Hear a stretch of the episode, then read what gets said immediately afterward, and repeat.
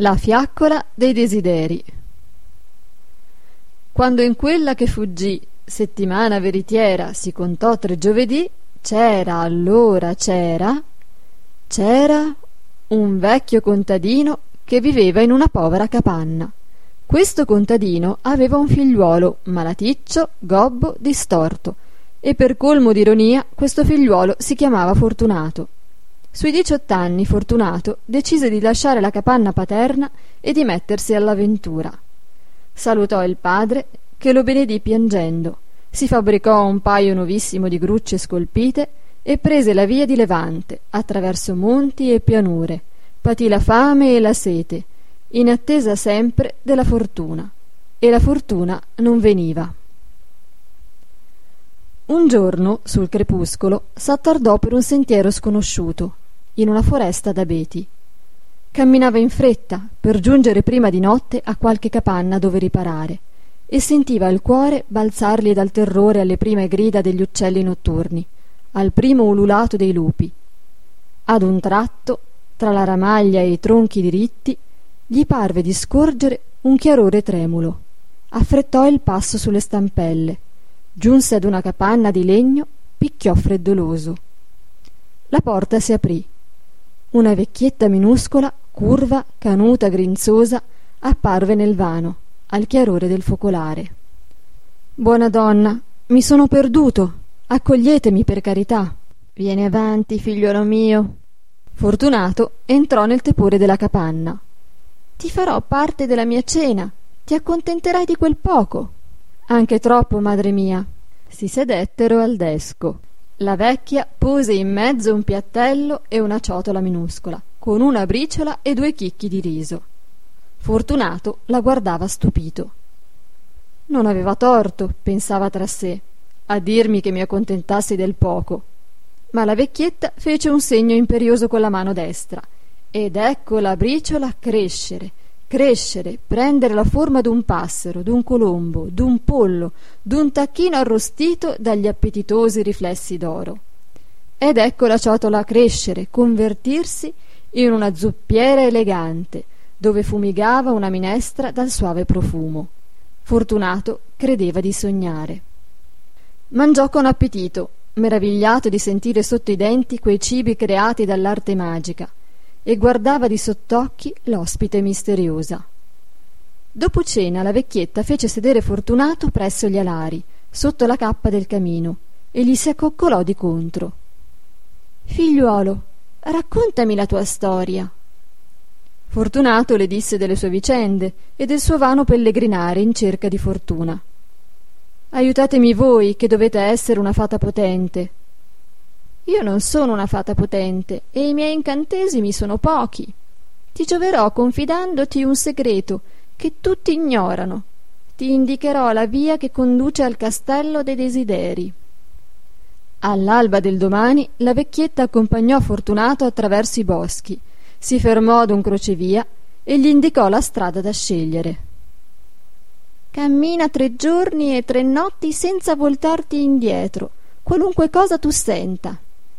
Da secoli nessuno osa affrontare il mistero di quelle mura.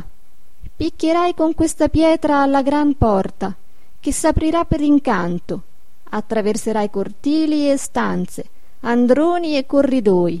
Nell'ultima stanza troverai un vecchio addormentato in piedi, con il braccio teso, recante fra le dita un cero verde.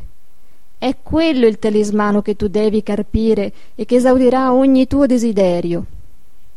Bada, che il castello è pieno di frodi magiche e di orrori diabolici. Ma il negromante, i draghi, gli spiriti si addormenteranno dal mezzogiorno al tocco. Se tu ti fermassi scoccato il tocco, saresti perduto. Fortunato prese la pietra, ringraziò la vecchia e proseguì la strada sulle sue stampelle. Verso sera si sentì chiamare alle spalle. Fortunato, fortunato, fortunato. Non ricordò l'avvertimento della vecchia e si voltò, ed eccolo ricondotto d'improvviso al punto donde era partito. Pazienza, ricomincerò. Mi ammazzano! Aiuto, giovine, per carità! Si voltò impietosito ed eccolo ricondotto al punto di partenza. Ebbe un moto d'ira, poi riprese pazientemente il cammino sulle sue stampelle. Camminò due giorni. Al tramonto del secondo giorno sentì un fragore d'armi, uno scalpitio di cavalli. Si voltò impaurito ed eccolo ricondotto al crocevia di partenza. Sono inganni che mi tende il negromante, ma saprò come fare. E si turò le orecchie con batuffoli di stoppa e proseguì tranquillo la strada, sordo ai richiami. Dopo tre giorni giunse al castello disabitato, attese lo scoccare delle dodici e picchiò con la pietra. La porta immensa, scolpita a disegni favolosi, s'aprì per incanto. Fortunato indietreggiò inorridito. Aveva innanzi un cortile pieno di salamandre gigantesche, di rospi, di vipere, di scorpioni colossali, ma tutti dormivano e Fortunato si fece animo. Passò con le stampelle fra i dorsi viscidi, le code, le corazze, i tentacoli inerti, attraversò cortili, androni, corridoi, giunse ad una sala tutta coperta di monete d'argento. Si chinò e se ne empì le tasche. Giunse ad una seconda sala, piena di monete d'oro. Si chinò, gettò le monete d'argento e raccolse le monete d'oro. Giunse ad una terza sala, ingombra di alte piramidi di gemme. Vuotò le tasche dell'oro e le empì di brillanti. Attraversò altri cortili, altri corridoi, giunse in un'ultima sala immensa ed oscura. Il negromante decrepito, dalla barba lunga e candida, dormiva in piedi, recando nella mano protesa il cero verde. Fortunato lo guardava stupito. Guardava stupito le mille cose del laboratorio diabolico. Poi si sovvenne del tempo che passava. Tolse il cero di mano al negromante, ritornò indietro di corsa, si smarrì per i corridoi. Il tocco doveva essere imminente e se egli non usciva prima era perduto. Ritrovò finalmente le sale dei diamanti, dell'oro, dell'argento, attraversò il cortile delle belve addormentate, passò con le sue stampelle tra i dorsi e le code viscide, raggiunse la porta immensa. I battenti si rinchiusero alle sue spalle, con fragore sordo. Il tocco suonò nell'istante. Un clamore spaventoso s'alzò dietro le mura del castello. Gracidii, urla roche e furenti. Erano i mostri guardiani che s'accorgevano del furto. Ma Fortunato era salvo. Subito accese il cero e comandò: Mi sparisca la gobba, mi si raddrizzino le gambe. E la gobba disparve e le gambe si raddrizzarono. Fortunato gettò via le grucce, spense il cero perché consumava rapidamente e si diresse alla città. Giunse in città a notte fatta. Scelse un'altura spaziosa e vi comandò un palazzo più bello di quello reale. All'alba i cittadini guardarono trasecolati l'edificio meraviglioso, le sue torri, le logge, le scalee, i terrazzi, gli orti pensili fioriti in una sola notte. Fortunato stava ad un balcone vestito da gran signore. Il re, che era un tiranno malvagio, arse di sdegno ed invidia per l'ignoto forestiero e gli mandò un valletto intimandogli di recarsi a corte. Direte al re che non m'inchino a nessuno. Se crede bene, venga lui da me. Il re fece decapitare il valletto che ritornò con tale risposta e giurò odio eterno al forestiero misterioso.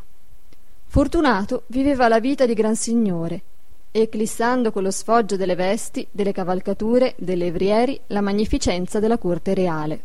Gli bastava accendere pochi secondi il cero verde e subito ogni suo desiderio era appagato. Ma intanto il cero s'accorciava sempre più e Fortunato cominciava ad inquietarsi e a diradare i comandi. E non era felice. Sentiva che una cosa gli mancava e non sapeva quale. Un giorno, cavalcando per la città, vide in una loggia della reggia la figlia unica del re. La principessa sembrava sorridergli benevola, ma era circondata dalle dame e guardata a vista dai paggi e dai cavalieri.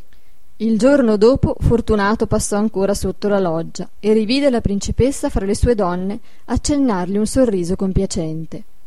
Fortunato si innamorò perdutamente di lei.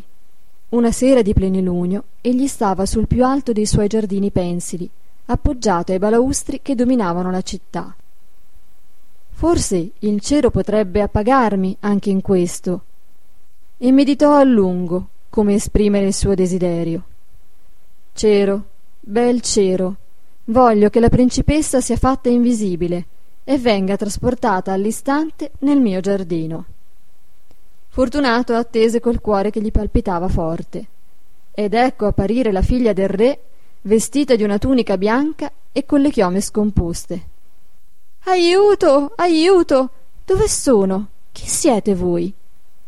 La principessa tremava folle di terrore. Si era sentita sollevare dal suo letto trasportare a volo attraverso lo spazio. Fortunato s'inginocchiò baciandole il lembo della tunica sono il cavaliere che passa ogni giorno sotto i vostri balconi principessa. E se vi fece trasportare qui non è con fine malvagio ma per potervi umilmente parlare. E fortunato le dichiarò il suo amore e le disse che voleva presentarsi al re per chiederla in isposa. Non fate questo mio padre vi odia perché siete più potente di lui. Se vi presentate vi farebbe uccidere all'istante dopo quella sera fortunato faceva convenire sovente sui suoi terrazzi la principessa nazarena. Essa appariva al richiamo dello sposo non più pallida e tremante ma sorridendo improvvisa come un'apparizione celeste.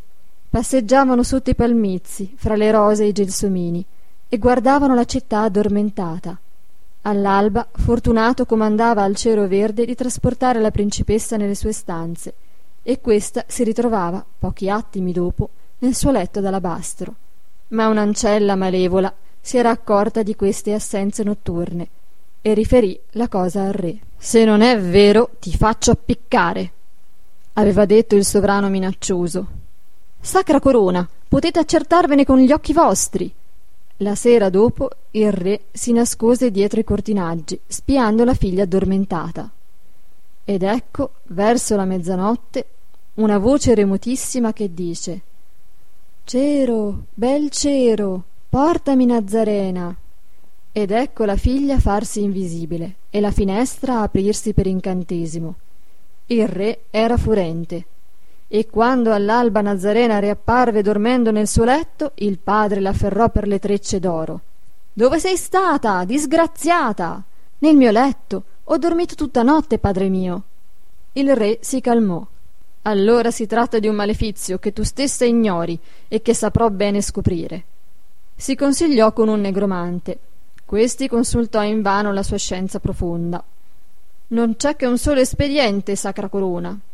Appendete alle vesti della principessa Nazarena una borsa forata piena di farina. All'alba scopriremo la traccia del suo cammino.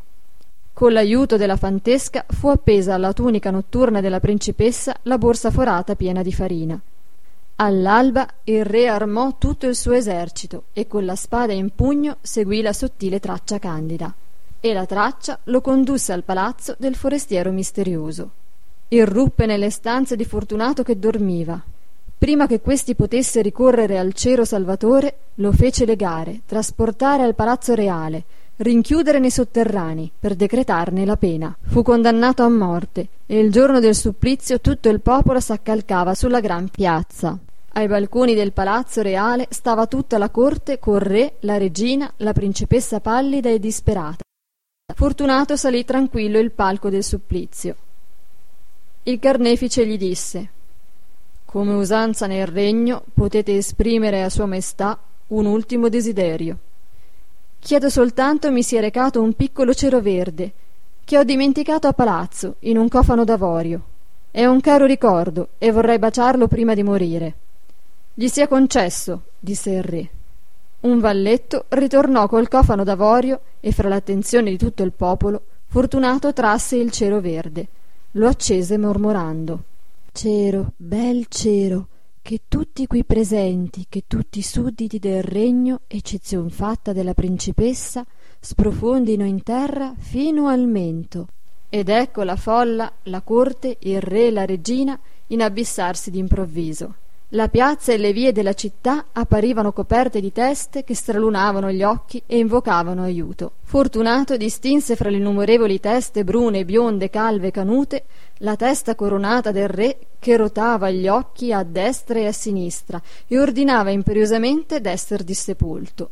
Ma in tutto il regno non era rimasto in piedi un suddito solo. Fortunato prese Nazarena al braccio e s'appressò alla testa regale. Maestà, ho l'onore di chiedervi la mano della principessa Nazarena. Il re guardò Fortunato con occhi irosi e non fece motto. Se tacete, partirò oggi stesso con lei e lascerò voi e i vostri sudditi sepolti fino al mento. Il re guardò Fortunato, lo vide giovine e bello. Pensò che era più potente di lui e che sarebbe stato un buon successore. Maestà, vi chiedo la mano di Nazarena. Vi sia concessa, sospirò il re. Parola di re? Parola di re. Fortunato comandò al cero il disseppellimento di tutti, e tutti risorsero per incanto, e nel giorno stesso, invece della condanna feroce, furono celebrate le nozze.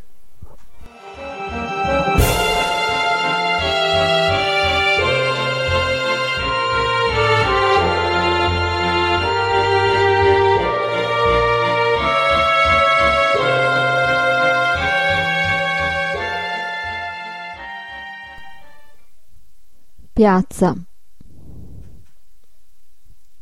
Si accalcava sulla gran piazza.